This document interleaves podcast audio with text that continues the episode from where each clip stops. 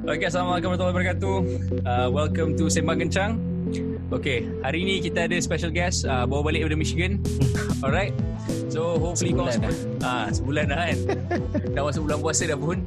So uh, of course aku nak uh, welcome kita punya bukan guest eh dia uh, uh, actually a new member of uh, Sembang Kencang punya crew uh, Yusri Jamal. Yusri.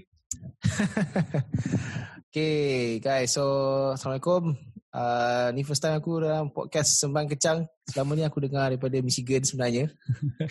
Dan aku rasa bila bila kau ni kau dah lama kan tak buat episod Sembang Kencang ni kan? Kau dah lama 2018. hiatus juga kan? Ah 2018 2019 tu cuti lah lepas kahwin dengan anak semua. Uh, so basically aku very glad to be here lah. Dan uh, aku sebenarnya dah sebulan dah balik. Tapi baru uh, baru keluar kuarantin. Oh, Bang, ada sebulan. Sekejap, kau sebab kau balik jap jap. Bagi bagi background sikit. Kenapa kau kena quarantine again? The reason So kau semua orang semua orang yang datang daripada overseas kena kuarantin kan. mm-hmm. So kau balik tu Ah, berapa so- bulan tu? Aku balik 20 lebih Mac lah, hujung Mac. Hmm. Tapi aku tak payah pergi dekat yang pusat kuarantin tu. Aku kena self kuarantin. Ah ya yeah, ya yeah, of course lah. Because kau tak ada tunjuk simptom langsung eh. Dia tahan siapa yang ada simptom ke macam mana? Uh, dekat airport, yes. Dia tahan siapa yang ada simptom ni. Tapi screening dia tak ada apa pun. Macam isi borang lah. Dia tak check apa pun. Even at Check that temperature time lah. Eh. Wah, aku Hmm. ingatkan macam ketat sikit even kat kat Malaysia punya ni. Tak eh? Ah, tak ada pun. Aku aku aku honestly masa aku balik aku ingatkan macam dia akan buat swab test ke apa kan dekat, dekat airport. Tak ada pun. Dia just suruh kau isi borang. Lepas tu dia tengok temperature. Lepas tu that's it lah. So kalau kau tak ada simptom, uh, pandai-pandai lah kau quarantine. ah yalah alhamdulillah at least kau dengan 14 days lah kau kena. Eh kau tak Hmm. langsung tak ada kena swab langsung? Tak ada. Oh, okey lah. Eh, kau tahu tak kena swab macam mana? Aku kena swab itu tau. Sebab itu, aku kat surau aku ada positif. So, aku oh. ada contact and tapi tak ada simptom pun. Tapi sebab apa ni, company aku cakap, you get need to get tested fast. So, kena bayar RM700 and aku kena swab. Dia cucuk hidung kau sakit tau tak? Dalam ke? Ah, itu ada. aku rather uh, panjangkan kuarantin aku daripada aku pergi swab. Kalau pasal sakit tu. Alright. Okay, Yus. Actually, uh, uh, since um, PKP pun dah memang uh, continue lagi kita punya lockdown. So, aku pun tak tahu nak cakap macam mana lagi, berapa lama lagi kau akan lockdown. Uh, memang probably the whole Ramadan kita akan ada macam ni. So, uh, Yep. Yus, aku nak uh, some coverage sebab aku tengok kan, aku tengok US news and it's according to media, it's like a shitstorm over there. So maybe aku nak Mhm. dengar sikit daripada kau yang masa kau dekat sana lah. How's US situation compare dengan Malaysia? Um, right. Uh, sebenarnya apa apa yang kau nampak tu that, it is what it is lah. Memang there is no hiding. Memang teruk lah pengurusan apa basically COVID kat US ni it's a mess. Memang teruk gila. Um, masa aku okay, aku punya background sikit masa in March kan.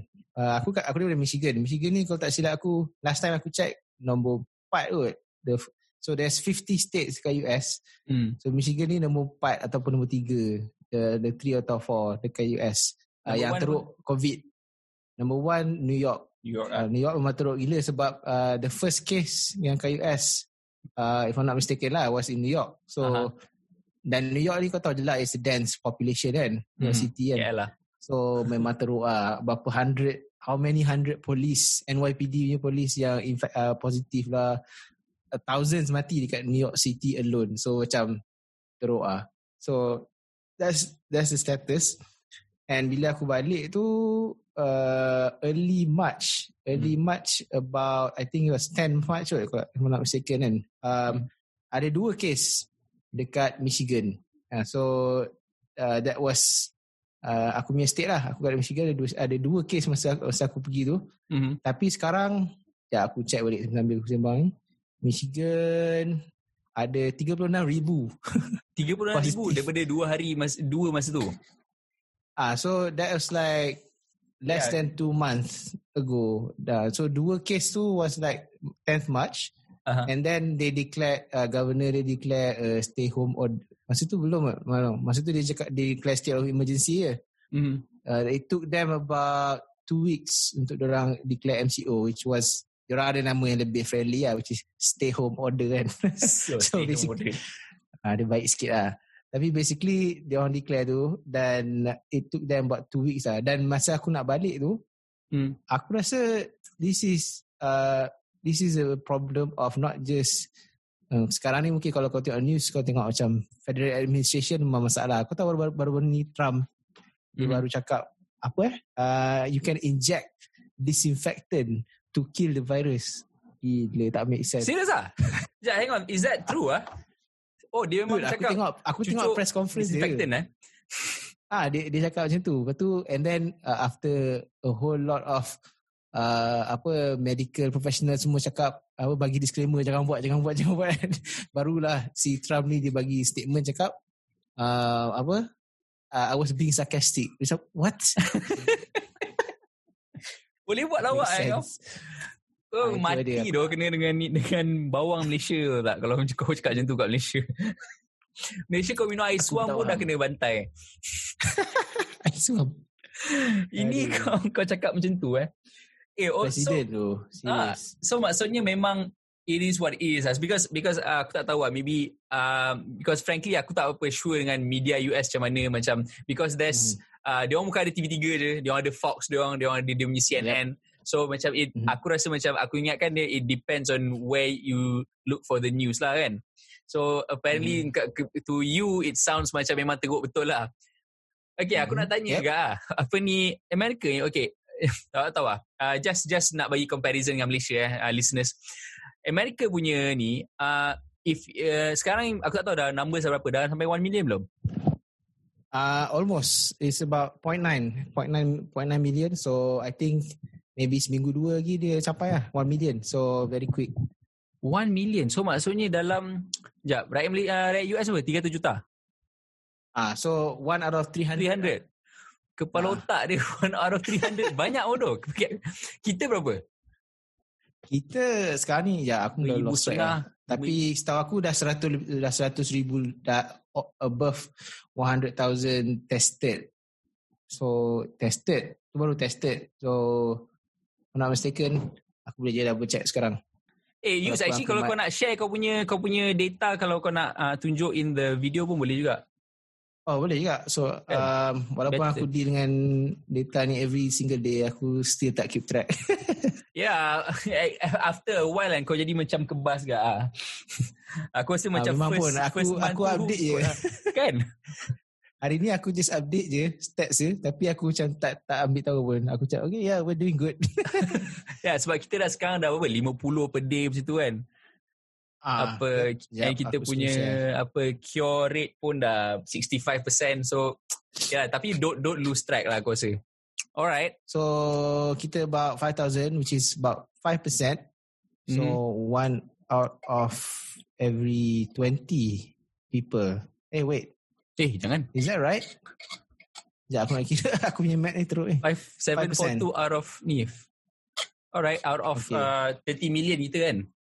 5% is easier to calculate. So we just say 5%. Oh, 5% lah. Okay. Out of So 5% of the popul of oh, sorry, 5% of people tested, not 5% population. So tu kena kena faham. So only 5% out of people tested yang positif. So there's about 100,000 je yang tested. So we're a long way to go lah untuk compare dengan US kan. Hmm. And we are actually doing very good. Kalau kau tengok chart yang recovery ni, uh, daily cases, daily cases of course going down. Tapi kalau kau tanya opinion aku, Mhm. with MCO sepatutnya lagi turun lah. So Mhm. aku agak worried lah. Bukanlah agak worried. Tapi aku worried kalau you know in the next in the next few weeks what happens after MCO? Adakah the numbers going to go up? Because it doesn't seem to be going close to zero anytime soon. Sekarang ni about berapa 50 lah ini kan. Hmm.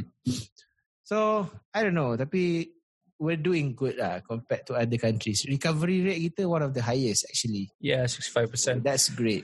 Yeah, uh, actually aku nak tanya ni Ayus. Um, okay, uh, I don't know, maybe it's prediction, maybe it's something, but macam ni, sekarang memang kita nampak it's getting low. Tapi is it Mhm. gonna stay low or macam the worst is yet to come? Aku tak nak jadi macam pesimis. tapi macam macam kau cakap, 100,000, uh, ber- berapa kes tengah tengah testing lagi? Probably Uh, so, now, so now we have what 120 people tested. Uh, 5% out of that positive. 120,000. Yep. 120,000 tested 5%. So Banyak lagi orang tak tested. Hmm. ha. So nak nak cakap macam now is the time untuk kita slow down MCO ke atau macam nak mem- melonggarkan aku macam tak uh, sure kat sebenarnya. Yang pasti yang aku confirm is kau tak boleh open border lah. Sekarang Yeah. Sebab itu itu memang confirm lah. Tapi MCO ni sooner or later kau kena, kena buka agak. Kau tak boleh MCO sampai mati. Hmm. So um, apa government regardless dia orang akan kena buka sikit-sikit lah. Dia orang tak boleh lah sampai bila-bila pun nak MCO kan. At this Yeah. point aku rasa duduklah rumah sebab kalau kau bayangkan dia MCO ni buka sebelum raya kan. Hmm. Apa? Balik raya confirm. confirm tu. Confirm naik balik kan. Aku tak pergi mana lah. Kalau kau MCO buka awal aku duduk rumah lah. Actually kau duduk mana sekarang Yus? Aku kat Bangis lah rumah parents. Oh okay Bangi Okay sama lah Kita Bangi kat ah. Tengok jauh pun ha. Dekat-dekat tak boleh kata, Tak boleh nak record lah Satu bilik ke tak eh, Tapi kan Okay aku Aku tak pergi keluar Tapi aku uh, Adik aku ada pergi ke Ni kan Let's say dia orang pergi nak, nak Aku suruh beli grocery sikit ke Nak beli Hmm. barang-barang kat kedai runcit kan And dia lalu Petang Still ada macam Macam ada bazar juga ah. Aku tak tahu bazar kecil kat ke Ataupun kedai dia macam kedai makan tapi jadi macam bazar tau, sebab dia jual banyak kuih. Aku, and dia cakap oh. penuh orang lagi tau.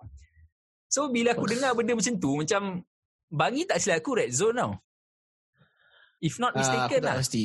Tapi I think so. Yes. Kan kita dengan uh, the cluster Al-Umar itulah macam-macam lah. Even Kluster surah kenduri aku- kan Bangi. Ah, kluster kenduri. Bang, So cakap orang Bangi ni nak kadang-kadang orang cakap educated lah apa tapi hmm, macam ni kan aku tengok. Masalah aku tak tahu lah. Dia bazar ni dia a whole another level of sebab kau kena faham dia ada dua benda tau. Satu is safety kau jumpa orang. Hmm. The other one is safety of makanan tu sendiri. Yeah, Kan? that's Kalau kau jual kuih kan, berapa ramai orang yang macam hari tu, hari tu aku lalu kedai mamak kan. Aku tengok, aku consider, aku, aku baru balik overseas. Hmm. Aku dah lama tak makan kedai mamak. so aku tengok apa aku terliur. Aku cakap, ish, aku nak beli ke tak? Lepas tu aku tengok, owner kedai tu, eh, mamak yang handle tu, dia tak pakai mask. Lepas tu makanan tu terbuka macam tu je. Aku cakap, oh sorry lah. I'm not taking any risk bro. Susah kan. sense. tu lah. dia macam macam mana tu lah dia MCO tapi memang orang lama-lama masuk sebulan ni dah start memang tak tahan tu lah. Aku tak boleh nak cakap apa sangat. Aku pun tak tahan juga kan. Tapi aku tak aku duduk je lah rumah kan. Itu lah dia. Tapi yeah, here's the thing Yus. Aku uh, I brought this up uh, in aku punya last podcast dengan Sembang Jambang kan. Apa macam uh, aku cakap okay untuk aku aku rasa macam I'm quite comfortable dengan MCO because Mhm. aku masuk gaji. Okay, uh, aku Yep. ada I have a stable job macam tu kan. But these businessmen entrepreneurs kan, dia orang still macam kita Mhm. kalau lanjut ke MCO lagi it's boleh boleh cakap macam aku ni in a privileged position. And kita Betul. yang kita Mhm. yang apa kita tak payah cari makan kat luar tu boleh lah cakap oh, extend extend extend. Tapi Yep. orang yang miskin dan orang yang apa ni kena cari duit kat luar, dia orang kena dia orang kena cari duit juga tau. So boleh tak komen kat benda tu? Aku dilema tau. Memang memang betul lah. Dan benda ni sebenarnya argument yang geng-geng Republican dekat US buat lah. Which is, you know, we need jobs, we need to we need to work. And then dia orang macam sanggup lah. Dia orang sanggup take the risk because they want the economy to go back. And then even Donald Trump pun baru-baru ni dia orang apa dia dah start lah talking about you know opening up the economy kan dia punya term Hmm. pakai which is basically dia nak kurangkan restrictions ni dan people can go back to work. Uh, Hmm. It's true tapi ada satu argument ni aku, aku tak ingat aku dengar dari siapa Obama ke siapa tak cakap kan basically there's two there's two things kau kena faham there's economic death Hmm. and there's real death Ya. aku ingat siapa cakap ah tapi aku, aku baru dengar baru ni Mhm. Uh, so the economic death you can recover kau boleh patah balik and kalau orang miskin ke orang sakit ke mana ke kan kau boleh issue moratorium kau boleh buat apa apa loan forgiveness ke whatever Hmm. dan maybe dia akan suffer tahun ni tapi dia akan rebounce balik tapi bila uh, real death ni that's it lah That's it, mati lah. That's. Mati lah what's what's worth economic death is not death and then of course aku aku banyak juga reflect benda ni kan macam kita you know kita teknologi boleh facilitate banyak lagi benda kan. dan tapi a lot of people kerja dia sebab tadi aku lalu kedai lalu aku kena beli grocery hmm. tadi aku tengok gak ah kedai-kedai yang tutup ni kan kedai gunting rambut hmm. kedai apa kedai burger hmm. apa lagi ah kedai kedai lampu macam kedai lampu tutup macam kalau ikut logik kan boleh je dijual kan tapi hmm. kedai kau bayangkan selama ni dia ada income bulan-bulan tiba-tiba uh, macam gunting rambut lah. Kau tak kau tak boleh nak online kan kau punya kerja tak? Tak boleh. Kau tak boleh nak gunting rambut online. Yes. Dia fizikal tau. Uh, dan benda dan aku rasa orang yang kena gunting rambut ni mostly dia kena shift lah. Dia punya job sebab the next even if MCO tak ada pun aku rasa risky gila kau nak gunting rambut orang. macam apa bukan tak sekadar kan? rezeki aku rasa orang pun takut tau. Even once orang kita takut keluar, kan? Ah. kita tak biasa pun dengan how it's gonna go outside. Aku dengar Joe Rogan cakap it makes sense tau. Kau dah lama tak pergi minum kat mamak. Tiba-tiba sekarang nak keluar ha. nak pergi melepak. Aku tak rasa orang macam tiba-tiba nak terkejut nak keluar tau. Ha, betul. cepat kak. So hmm. itu ada. So macam aku macam quite concerned juga bila-bila uh, these arguments are brought up. Because kadang-kadang aku tengok macam yeah MCO stay at home stay at home. Aku menyampah hmm. dengan orang yang keluar for the sake of aku nak keluar sebab aku tak tahan. Tapi I do feel for the orang yang macam aku kena keluar sebab aku nak cari makan. So bukan hmm. cari makan ni eh, cari makan in the sense of cari rezeki lah. Okay which brings us kepada sorry lah aku quite over the place sikit Yus. Okay tak ada hal. Uh, okay. kencang. Ini aku nak tanya kan. So here's the difference dengan uh, macam economic system tau. Okay, kita Malaysia, kita macam dapat BPN lah, segala macam lah, moratorium lah, hmm. lah, on all that kan. Is it, is it because kita macam, macam mana cakap, redistributing wealth balik ni is quite, how do you say, socialist punya, not socialist lah, as zakat punya apa ni, it's redistribution lah. Does right. the US mm-hmm. percaya benda macam tu ke? For the hey, whole bukan US je Trump pun buat Trump bagi buat? stimulus check uh-huh. Berapa Trump bagi stimulus check eh? oh sibu dua per person uh, for adults uh-huh. for budak-budak 600 eh wait 500 mm-hmm. so kalau kau family kan katalah kau ada dua orang anak kau akan dapat sibu dua ibu empat campur uh, tiga ibu empat lah so tapi the thing is it's just for one month lah aku tak tahu. Aku rasa sekarang ni Democrats tengah fighting for it to be a monthly thing. Tapi so far benda tu bagi aku tak rasa dia socialist tau. Dia lebih kepada sebab sebab it's more of apa? It's basically your tax money. Yeah. And kau dah bayar tax. Kau dah bayar tax dalam macam-macam macam-macam form kan. Kau punya GST hmm. uh, GST dah tak ada GST, ya? kita dah tak ada, tapi kau punya sales tax lah kat hmm. US ada GST uh, lepas tu kau bayar income tax kau kat US berapa 20% hmm. so basically kau dapat balik ya yeah, duit duit apa it's a social security safety net lah kan mm-hmm. so tak ada aku tak tahu lah kalau nak kau nak consider it as socialist macam oh, no no uh, maybe maybe maybe I found a, a wrong word lah untuk define benda tu but it's distribution ah. lah cuma kan US kan macam this whole thing macam it it all depends on the free market and kita tak Right. Macam redistribu- redistribution of wealth is apa ni frowned upon lah at least by the Republicans kan. Tu yang aku macam mm-hmm. eh tiba-tiba bagi stimulus check pula kan. Apa salah? ah, basically because they need to lah. Aku tak rasa ya kalau dia tak bagi memang sebab kau memang this is the this is the moment yang macam kau dah disrupt market. Eh, kau dah hmm. kacau market tau sebab kau kau suruh orang duduk rumah, kau dah kacau market. So obviously dia bila dia dah kacau market dia kena provide an alternative lah. Aku tak rasa dia buat tu sebab dia baik hati kan. Tapi dia sebab they have to do it. Kalau dia orang tak buat ekonomi tu memang teruk lah. Ha, memang orang tak ada duit. Orang tak ada duit, orang tak boleh nak spend, orang tak boleh nak bayar loan kan. Semua habis lah. Ha, memang teruk lah depression, great depression lah. Mm-hmm. What about what about Malaysia punya ni? Apa kau punya pandangan pasal uh, kita punya BPN? Aku tak apa in tune lah dengan apa yang berlaku dari sudut apa dari segi inequality kat Malaysia ni. Tapi aku rasa no apa berapa dapat? Aku BPN dapat apa? Uh, kalau kau M40 uh, apa sibu istilah aku. B40 hmm. sibu sibu enam eh? Ah macam tu lah. And then kau bujang kau dapat lagi 300 ke. Actually, I'm Oh, messing up. 1006 tu 1006 tu orang dah kahwin eh. Ah, one household. Tu kalau per person ke seorang? Oh, oh per household. Hmm, household.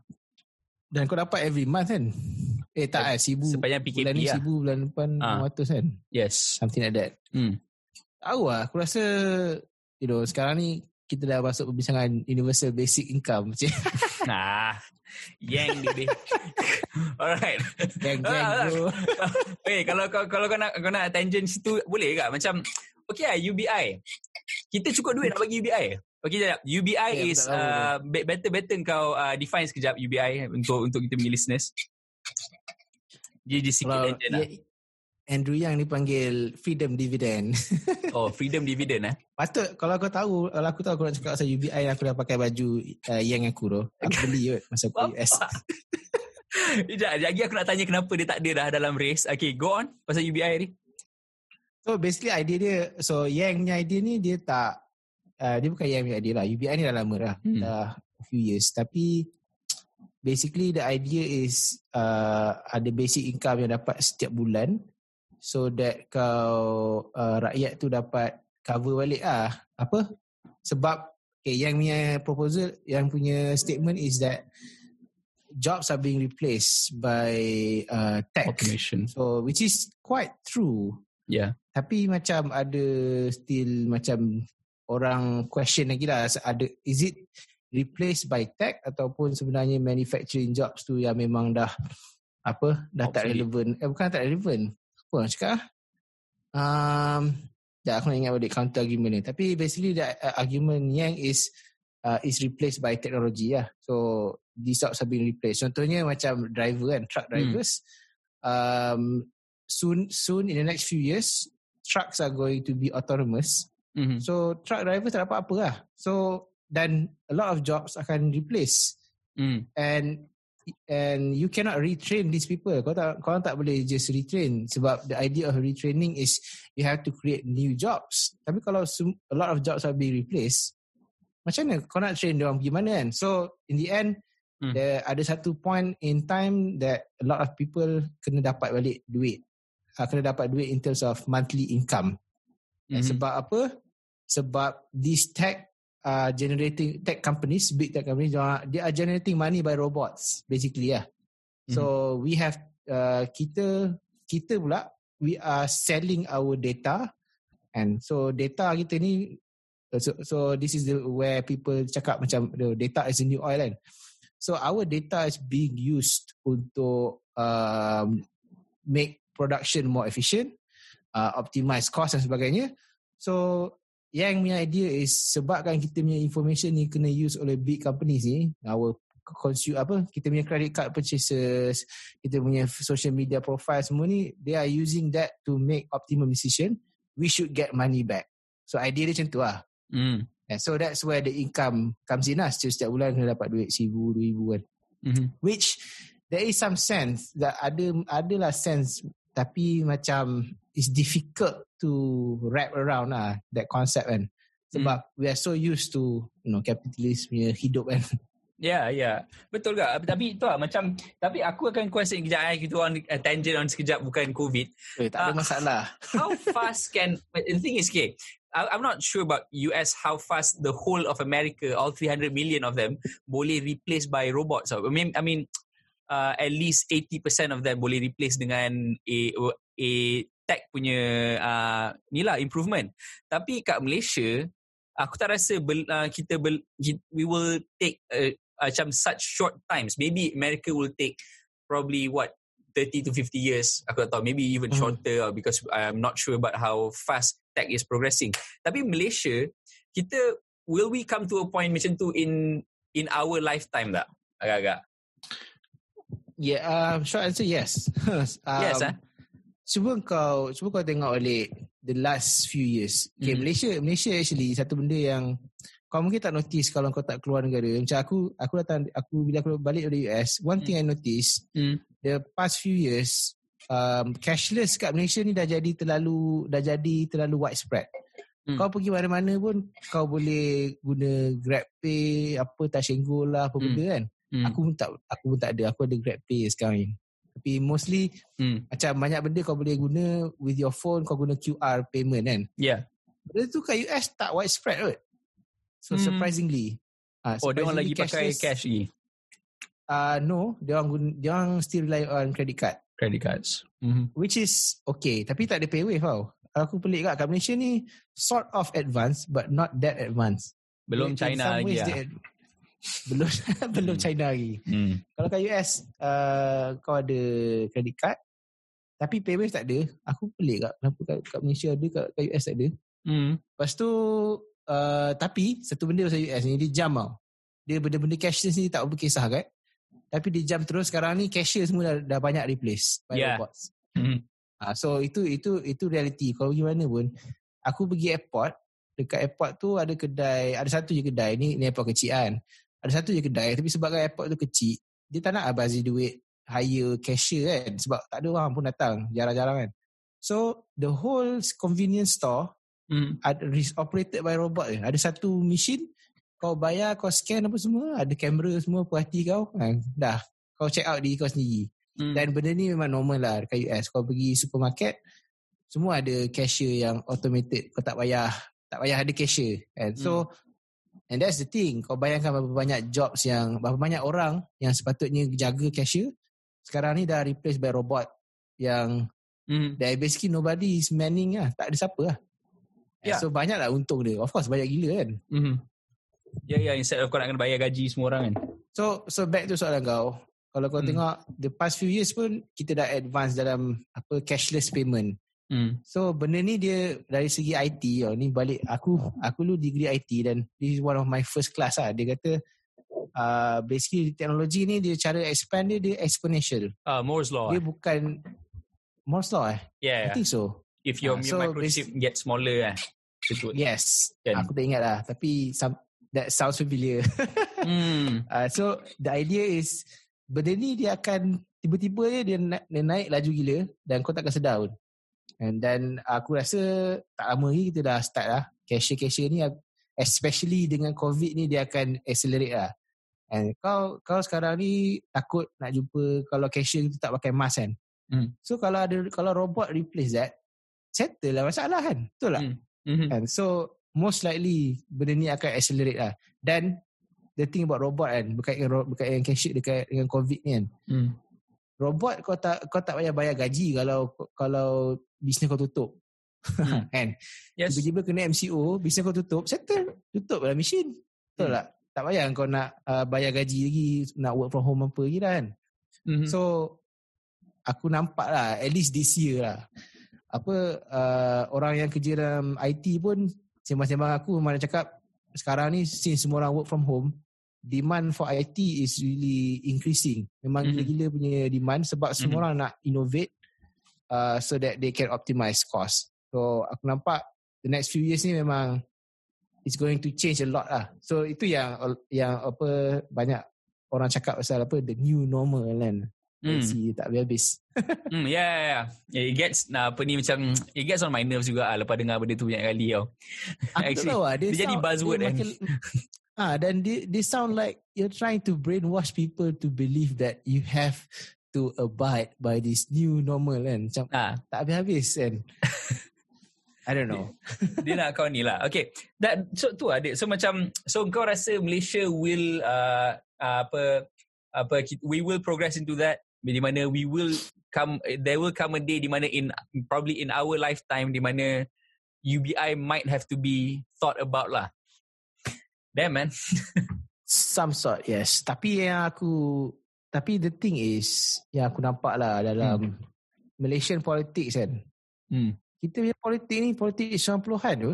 Serius. Hmm. Macam, it's the same people. Hmm. There's nobody macam kalau kau tengok US ni politik apa every cycle of presidency uh, presidential election Hmm. mesti ada new faces, new ideas tau.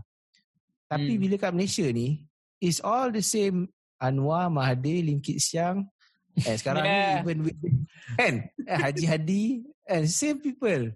Yeah. yeah. Dan kalau kalau orang bawah dia berubah buka ni tengok orang sama eh Isyamuddin semua macam Yeah, We've yeah. been there for 20 years. dan idea dia eh, KJ pun dah berubah kan. ha, ya, yeah, ya. Yeah. Aku rasa last time aku dengar pasal UBI was, aku rasa masa tu PRU 14, uh, and uh. KJ was on stage tau. Aku rasa that was the first time aku oh, dengar Malaysia UBI. cakap UBI. But tapi oh. KJ just accepted daripada crowd and dia cakap UBI is more like Brim on steroids which is kind of true yeah. tapi tapi it's not tapi uh, brim is for apa yang periodic kan kau cakap apa hmm. UBI is for sepanjang hidup kau aku rasa yeah so tak sama tapi lah. itu lah kalau kalau kau tengok macam ideas pasal um, apa job loss pasal macam mana teknologi is taking over. These discussions don't take place dekat Malaysian politics which hmm. aku tak tahu sebab apa lah. Aku tak aku tak boleh nak explain kenapa. Tapi aku rasa uh, kalau kita tak habis-habis you know macam sekarang ni apa politik bincang? Aku tak tahu. Apa benda je orang politik bincang sekarang? Apa just nak maintain kerusi pakatan semua macam okay can we move past that and start discussing policy instead kan? Yeah yeah yeah Uh, okay, uh, since we on this lah, okay, since we on apa ni cakap pasal um, replacement of jobs ah, aku jadi aku suka uh, aku suka topik ni is kadang-kadang eh uh, orang yang kerja professionals ah kadang-kadang dia orang quite selesa dengan dia orang punya position tau which is uh, okay as as long you have the title of executive or engineer or architect or doctors and they think they're safe tau aku rasa macam kadang-kadang I need to tell you guys eh, macam you're not safe tau even my job eh, macam I do uh, pharmaceuticals marketing and what makes me so special macam mm-hmm. uh, to think that my marketing plans cannot be replaced by a machine now. Even doctors punya ni, kau tengok dekat my apps baru buka pun, nurses are being replaced sebabkan uh, M, apa MCO, eh, sorry, because of COVID, kena ada uh, this robot to deliver makanan lah and all that kan. So mm-hmm. aku tengok benda macam yep. tu pun jadi. So kadang-kadang aku rasa macam uh, supposedly professionals lah we we quite aku tengok apa macam we don't care pasal automation coming AI coming macam right. tu mm-hmm. and lawyers dia orang tak perasan yang macam you know all your apa ni kau kena belik case every night that can be easily replaced by a machine that can read mm-hmm. throughout all the, your files within one night so boleh tak apa ni expand sikit on that aku rasa macam kadang-kadang professionals don't get it tau you are replaceable too mm-hmm. jangan mm-hmm. jangan fikir apa only the apa ni the everybody everyday Joe je apa ni semua macam pengutip sampah je yang uh, ni tau. Yang replaceable apa replaceable. Aku mm-hmm. tengok benda tu macam kita kita tak sedar lagi benda tu tau. Malaysian ke? Betul, aku even even aku pun honestly bila aku tak tahu lah maybe aku cakap ni terlalu early kan. Tapi macam bila aku fikir pasal you know the, my kids future kan. Apa hmm. what's going to happen aku to be honest aku tak rasa aku nak galakkan dia orang pergi uh, dapatkan degree. Hmm. um, for the reason that aku rasa in the in the next 20 years it might not be valuable enough.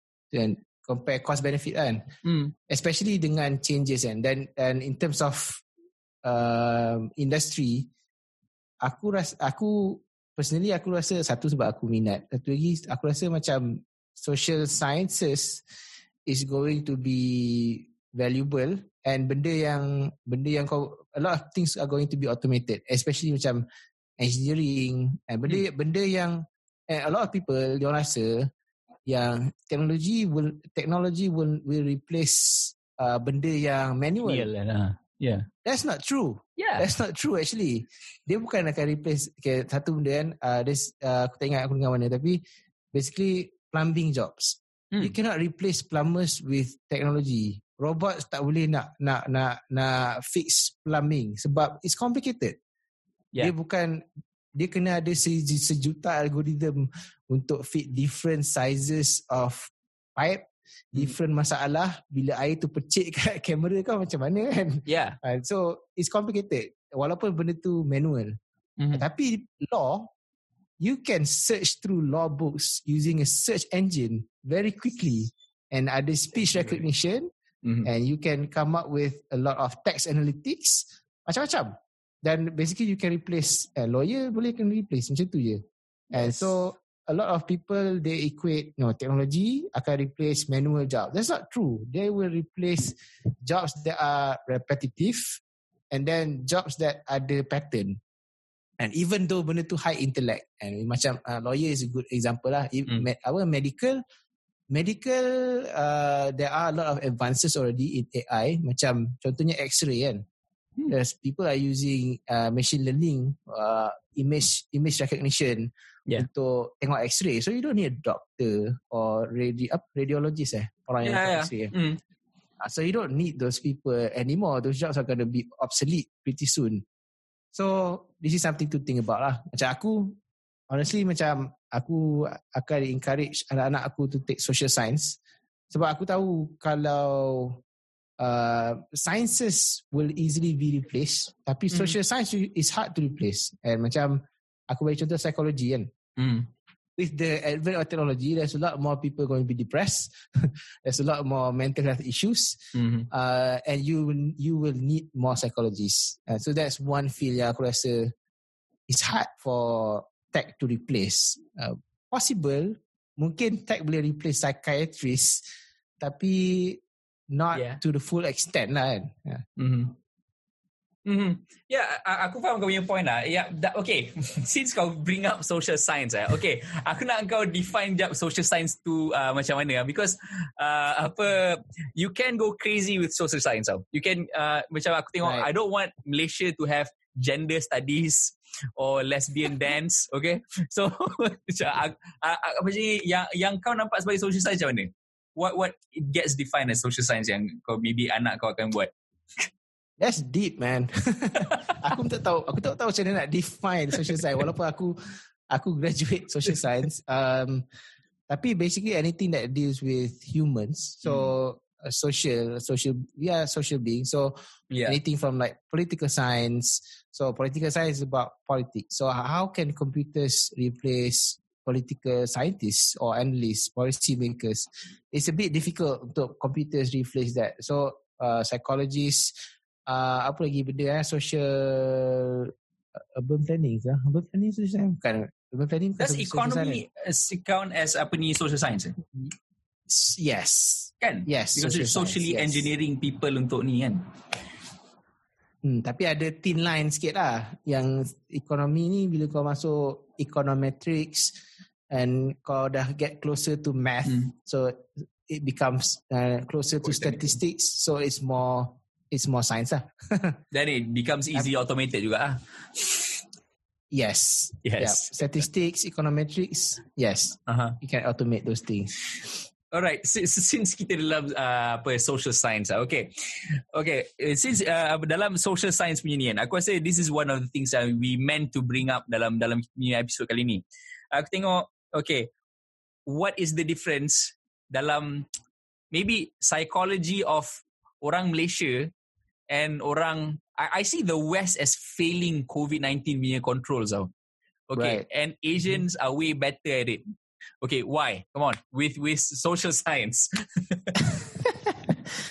Well, aku aku rasa aku just boleh comment on aku punya observation lah sebab aku Hmm. bukanlah maha guru social scientist apa kan. Yeah, don't worry. Tapi, tapi macam kalau kalau kau tengok uh, the thing about the West is based on experience aku lah Mhm. and observation aku. Western people, dia orang daripada kecil, they have this idea that and they they are brought up regardless if you're liberal or conservative, they are brought up with this idea yang they are the best. And then Yeah. they uh, and they can be whatever they want to be Mm. and then which gives them confidence and dia orang rasa dia orang superior and s- what bukanlah superior dalam dalam in a sense yang dia orang rasa orang lain hina tapi dia orang rasa yang dia orang ni the best lah the best country in the world Yeah, they have all the lah. startups Mm. and they the, all the startups they Mm. have Harvard Oxford and kalau pergi UK ada Oxford ni ada Harvard CDC WHO semuanya and apa even macam Switzerland Mm. uh, Switzerland ada UN Mm. So this they feel that uh, they are on top of the world and they look at history Mhm. differently. Kalau kita kita look at history dalam keadaan yang kita rasa sedih kan. Kita tengok history dalam keadaan oh Yeah. 500 years, 500 Jajah. tahun kita kena jajah. Hmm. Tapi orang barat uh, the west dia orang tengok dalam keadaan they feel inspired. Dia orang rasa oh we've Hmm. done so many great things and we Hmm. founded this country kan Hmm, 50 states and 52 states and they founded this this big country and ada 300 juta orang and we are the Hmm. United States of America. Dia rasa bangga kan.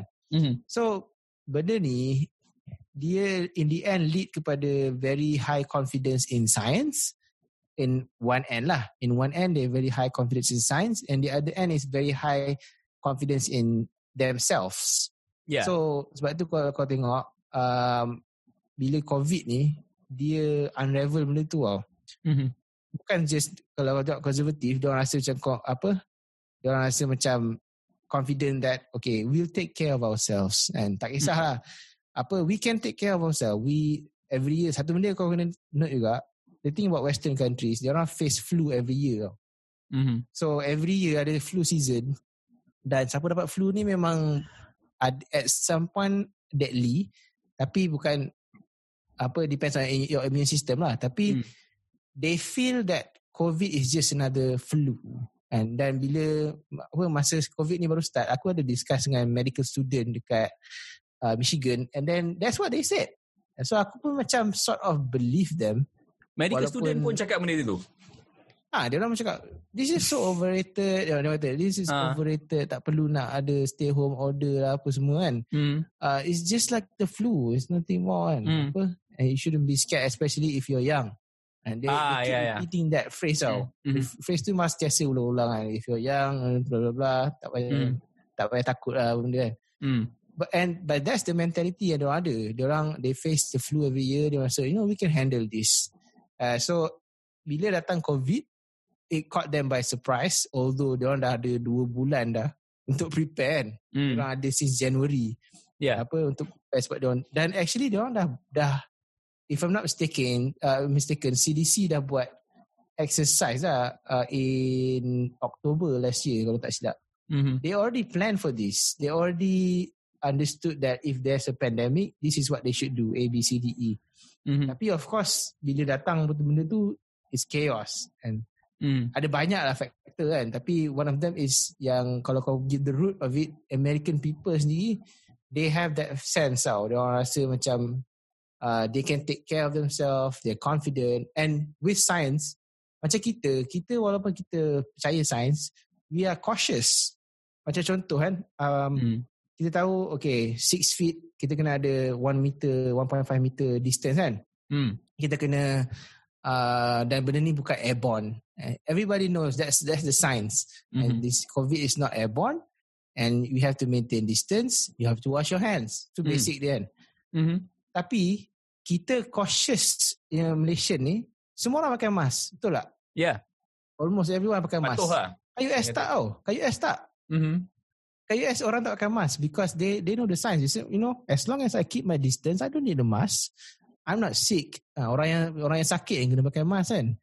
So that's where one one aspect orang punya keyakinan dengan science tu kan. Orang very 100% okay. I believe in science so I don't I don't need to do that. So ni most likely orang-orang macam ni uh, liberals kan sebab konservatif a lot a lot of them don't believe apa they don't believe in pseudoscience kind of stuff which is weird. And so aku aku agak It's not fair confused. to pukul semua konservatif lah. But okay, Ah, never mind. okay, aku aku cakap pasal ni lah. Redneck lah.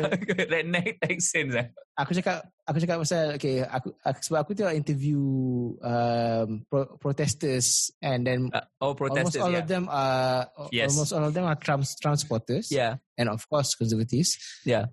Dia orang ada split tau. Ada ada protester yang they believe in science. So bila reporter tanya kan, do you believe that the pandemic is real? And dia orang cakap, yes, we believe. So that's one one aspect. We believe but we still want to go to work. Macam tu lah. Yeah. But we can take care of ourselves. Mm. Tapi ada satu aspek lagi orang yang macam uh, dia interview by reporter kan. Mhm. Itu dia cakap COVID COVID-19 is just made up by the media. Media is the real cancer. Macam and that's and that's the conservative lah. Dia orang ada split lah. Bukan Yeah, semua lah yang Yeah, aku in faham, pseudoscience kan. Yep. yeah, itu ada. Tapi, you know, I mean, so tapi itu ada menunjukkan whatever sekarang it's it's just memang teruk kat situ. lah. So macam mana kau nak kau nak blame dia dalam bukan blame lah. Tapi ben- benda ni could be caused by either okay kalau kau kena balance out whether it's government or the people themselves mana satu kau akan blame? Uh, berapa persen? 70 30 Aku rasa aku rasa the aku rasa more to government hmm. tapi pada masa yang sama it's about the people have been you know have bought into this propaganda of freedom of dia orang tak boleh kena kongkong apa semua kan. So aku somewhat 50-50 tapi you know kalau kalau aku tengok kalau aku tengok kalau kau compare dengan negara lain Mhm. you will understand that it's government sebab yeah it's all about policy. And Mhm. kalau kau tak ada policy MCO, benda ni akan spread. Simple Yeah. je dia punya dia punya dia punya apa um, equation dia very simple. yeah MCO equals the spread will stop. And Mhm. tapi pada masa yang sama, kalau dia orang buat MCO pun, the people will protest. so so it's the same and Mhm. dekat state yang buat MCO, dia orang buat stay home order lah kan. Tapi orang tak nak panggil MCO kan mm-hmm. um, kena protes juga. So in the, dan dan dia orang punya stay home order dia orang very lenient tau. Kau macam kita kat sini, kau keluar ada budak nak hantar chocolate cake kat boyfriend dia kena masuk penjara kan. ah yeah Kau kita kan. yeah yeah yeah Apa Shit, down. Satu benda satu benda aku wonder kan. Jujur tu orang Malaysia ni kan. Kalau Bagi aku, tahu kan. cakap aku nak aku nak pergi beli barang, aku nak pergi Ah. klinik ke apa kan. kan Bagus betul cakap direct kan. Ah. okay Bagus Tapi kalau aku American- kalau pergi polis aku aku reward dia tu. Kau ni jujur. bagus orang Malaysia tu tak Tapi kat dekat US, ah dia orang punya stay home order dia simple je. Okay, kau stay home, tapi Hmm. kau boleh keluar nak pergi jogging, kau boleh keluar nak pergi cycle ke apa ke kan. You can do Hmm. that. Tapi kau tak boleh pergi kerja. Benda yang tak essential kau tak tak boleh pergi. Kedai-kedai tutup, kau nak order makanan balik apa order je tak boleh pergi makan. hmm. So basically public places tutup ah. Tapi you can still go out to jog to dia tak ada movement restriction lah. Even Mhm. interstate interstate setahu aku boleh tapi uh, dia dia dia cakap dia tak boleh tapi dia tak macam dia tak enforce benda tu. Dia cakap tak boleh tapi Hmm. kau tak ada kena saman pun. Tak, tak pernah lagi aku dengar kes orang kena saman ke kena masuk penjara ke tak sebab eh? dia langgar PKP kat US kan. because freedom ah Ah sebab the government tahu kalau dia orang buat benda tu Hmm. memang macam breach of human right to live something like that lah. America. ah Dan benda, ni, yeah, sama- benda ni bukan US je tau. Benda ni sama dekat apa Europe. aku ada member kat Ne- dekat Netherlands. hmm. Benda sama kak. The government dia orang tak nak buat MCO at that point lah. Sekarang aku rasa dah buat kot. Hmm. Tapi masa tu dah, walaupun kes dah banyak dia orang tak nak buat kak sebab dia orang rasa macam is people's freedom they have to decide for themselves and macam aku tak brain lah. Tapi benda ni you know is an, bagi kita Asian thing kan kita ada paternalistic punya approach yeah which we believe yang government is out there to take care of us. yeah they have the best interest at heart lah kan Ah, Yeah. yeah. itulah lebih kurang dan hmm. Kita punya uh, we are in one way we are quite conservative sebab you know, conservative values is values lah apa more onto uh, collective kan instead of individual. hmm. So in that way we are quite conservative tapi dekat apa uh, in the west walaupun they call themselves you know uh, ni this is where it gets confusing kan. yeah yeah Orang konservatif ni liberal yeah. ke tak? yes yes they they are believe in freedom kan. Yeah. Aku faham benda uh, ni. Okay lah, sebab because uh, actually this this falls under kita punya topic of why authoritarian regimes are better at crisis management and why liberal countries fail actually use. Okay, tapi uh, okay, here's the kalau kau nak uh, compare stark contrast lah antara okay US is uh, on this way we can define them as kita kata liberal lah uh, at crisis management. But on the other hand you have China. Okay, here's the thing about China. China kita rasa macam okay, first of all, do you trust their numbers? Okay. Second, second uh, apa kita tengok MCO dia is insane di mana they are even aku tengok ada ada uh, officials dia orang start apa dia orang um, apa welding pintu tu supaya kau tak boleh buka tau. So Ah, yep. so that's that's the extreme lah and aku rasa Malaysia kita were quite in the middle of uh, of it all so how how uh, macam mana kau nak cakap authoritarian is better macam to what point authoritarian is better actually in MCO ni eh, and COVID punya crisis. Dia dia bila kau tengok kan um, bila kau compare Hmm. uh, in times of crisis you have to do things that basically the interest is the collective interest. Hmm. Dia bukannya apa individual interest tu memang tolak tepi lah. Hmm. Uh, tapi the thing about liberal countries Yeah. uh, or to be fair western countries Hmm. tapi a lot of these countries are liberal lah. You know, we have Sweden, uh, Switzerland, Hmm. UK, uh, the US and so these are a lot of these are liberal countries. Mhm. Uh, the thing about them kenapa dia orang fail is because they cannot breach. Yeah, dia orang tak boleh breach uh, individual punya freedom tau. For them Yeah. it's a huge it's a big value and dan Hmm. walaupun dia orang tahu they have to do it. Kalau dia orang tak buat uh, people are gonna die, people gonna get sick tapi dia orang still rasa macam this is a value that we hold on to. Macam tu lah. And so the thing about uh, authoritarian sort of authoritarian lah Mhm. apa countries is that these things are not important and apa freedom individual freedom ni Mampus macam kawan. apa as long as the country moves forward that's Yeah. important, that's the most important part kan Mhm. so which is why dia dia dia jalan ke depan kan apa in terms of MCO ni senang dia nak implement kan. Yeah.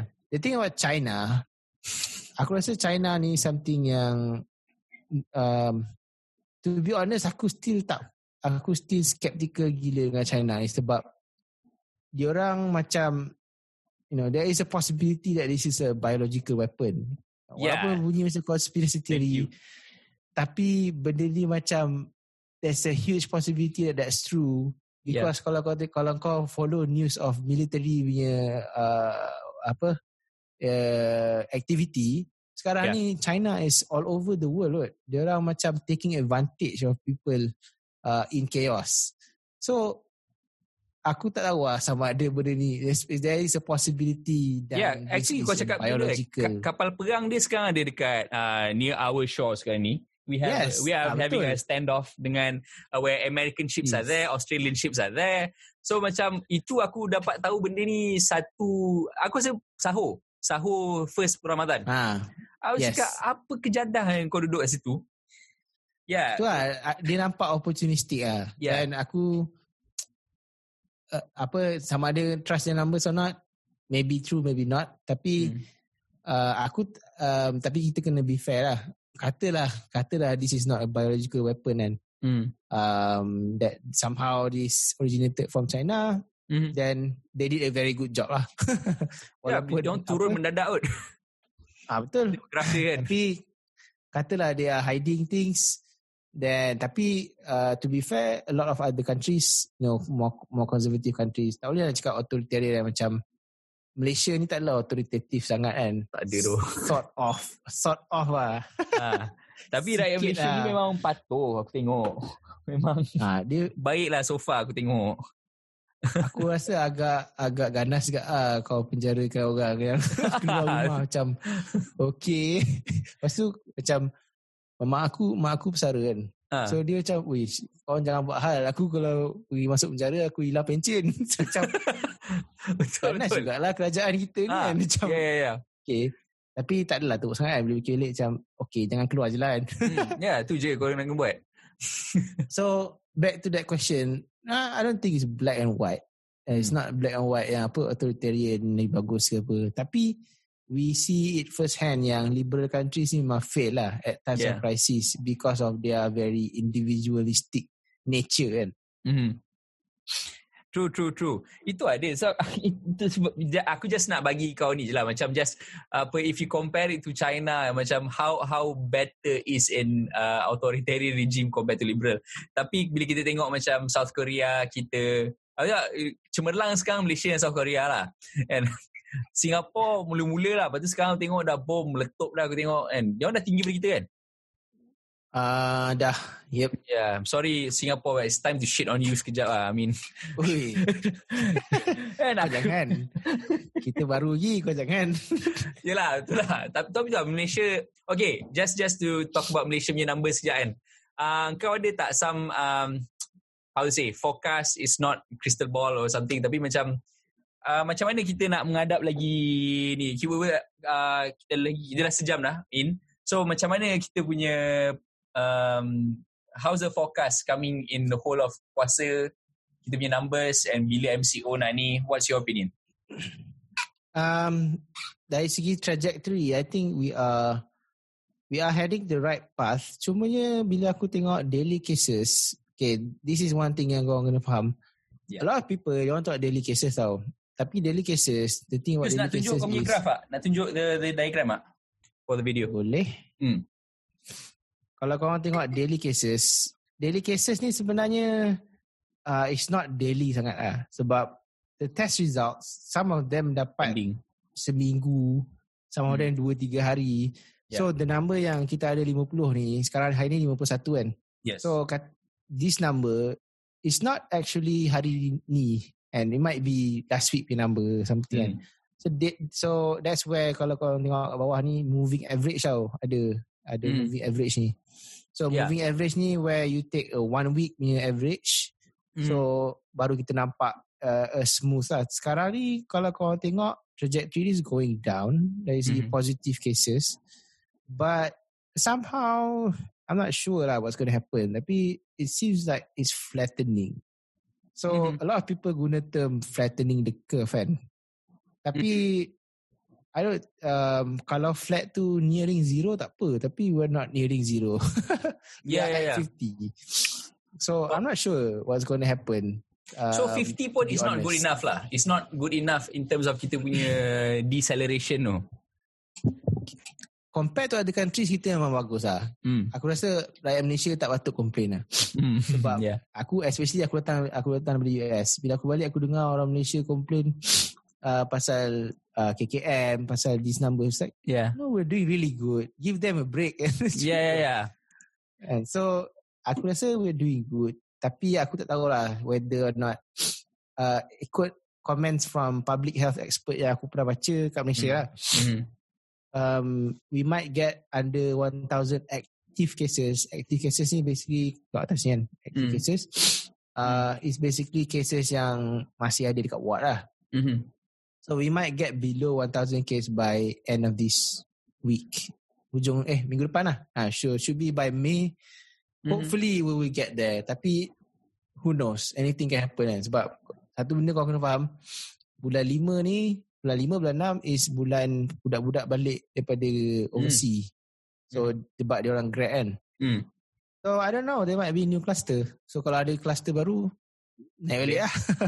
Itu ada. Uh, lagi satu kan. Okay, aku nak tanya macam, are we doing enough testing bagi kau?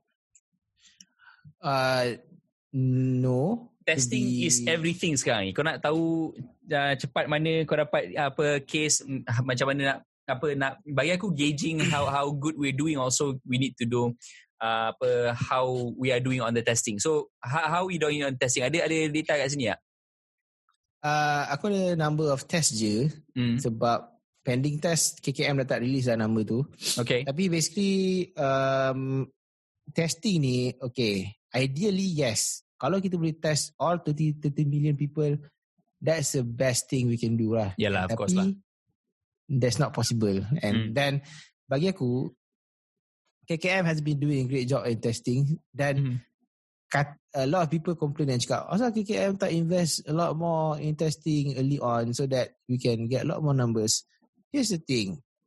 Baru je a week or two ago, Mhm. KKM baru find out a test kit yang 85% accurate Mhm. and I think was it 100% specific. Aku tak ingat. eh. 100% kot specific. Mhm. Specificity kan. So specificity ni sepaham aku lah. Aku bukan orang Hmm. medik. So sepaham aku specificity is kau boleh tahu exactly what uh, what virus that is. Hmm. Accuracy means 85% accuracy means Kau test tu, yeah, um, you have yes or no confidence lah. positive or negative tu confidence lah 85% confidence lah kan Yeah. 85% of the time is accurate macam tu lah Mhm. so dia orang baru jumpa benda tu about what one week or two week ago so kau bayangkan kalau last month dia dah invest berapa juta untuk test kits yang tak accurate pun Yeah. that's, that's a waste so aku rasa Hmm. they are smart lah they are, they are very strategic Mhm.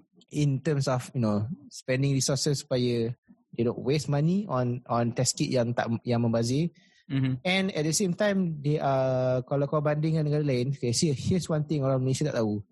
Bukan semua negara yang test positif uh, orang apa we are one of the few countries yang bila kau test positif kau kena pergi masuk ward. Mo- A Mhm. lot of countries kau test positif macam kat US kau test positif pun kau tak wajib pergi ward tau. Kau kau boleh duduk rumah self quarantine. So Mhm. bila kita buat macam tu maknanya kita memang the case positif kita ni 5000 people ni semua dah masuk ward. Dapat walaupun dia orang asymptomatic ke Hmm. Apa kan dia orang kena masuk ward kak. So containment bagus gila lah. Mhm. Aku aku rasa kita patut ada rasa selamat lah sebab the government Yeah. is really contain containing people kan. Mhm. So in that sense aku rasa very good lah. Dan which is why our test numbers is low sebab a lot contact tracing dan containment um, methods yang KKM buat ni very very efficient. Mhm. So aku tak walaupun test number kita low, Mhm. uh, aku still rasa macam aku rasa confident lah yang they are doing other things instead of testing uh, Mhm. that are to safeguard kan, uh, to safeguard from this spread lah. Mhm. So so means uh, so aku tengok uh, berdasarkan kau punya tone it seems like you're quite positive you quite optimist lah pasal pasal Malaysia punya numbers lah aku tengok. Okay. Aku datang aku datang dari US. Of course positive. Anything is Takut better mati daripada letak kat US. Weh, kau tak tahu aku takut gila kot. Masa aku kat US, aku Ha. pergi airport, aku ada dua orang anak tau. Yeah. So, ah, masa aku travel dengan family aku, cuak kot. Aku, aku ada at one point ni aku kena naik shuttle tau. Uh, Lepas tu naik shuttle tu, orang bus tu uh, dia macam tamak tau sebab maybe sebab tak ada orang sangat kan. Ah. So dia panggil semua orang sebab kita nak pergi hotel. Kita ada Yeah. masalah dengan flight so we had Hmm. to say kita orang kena hmm. delay flight kita orang. uh, Kita orang kena pergi hotel. Okay fine. mm, Pergi masuk dia pa- apa kita orang tunggu kita orang punya hotel shuttle, uh, airport shuttle. Lepas tu ada airport shuttle lain datang tau. Lepas tu you know what they did? This guy dia pergi kutip semua hotel. Dia pergi kutip semua orang semua hotel masuk dalam bas dia. uh, And but ni bukan bas 40 orang tau. Ni bas 10 orang tau. Kecil gila. Bat. Dia cram dengan semua orang dalam tu. Wah, Aku gelabah gila aku tak macam ish, mesti lah. is this how is this how I'm gonna die? ya yeah, doh. Dia Masalah Aduh, kau dengan anak bini kot. ah itu ada. Tapi Aduh, ah, eh. dan kita, Alhamdulillah we lah. were the only ones we were the only ones yang pakai mask.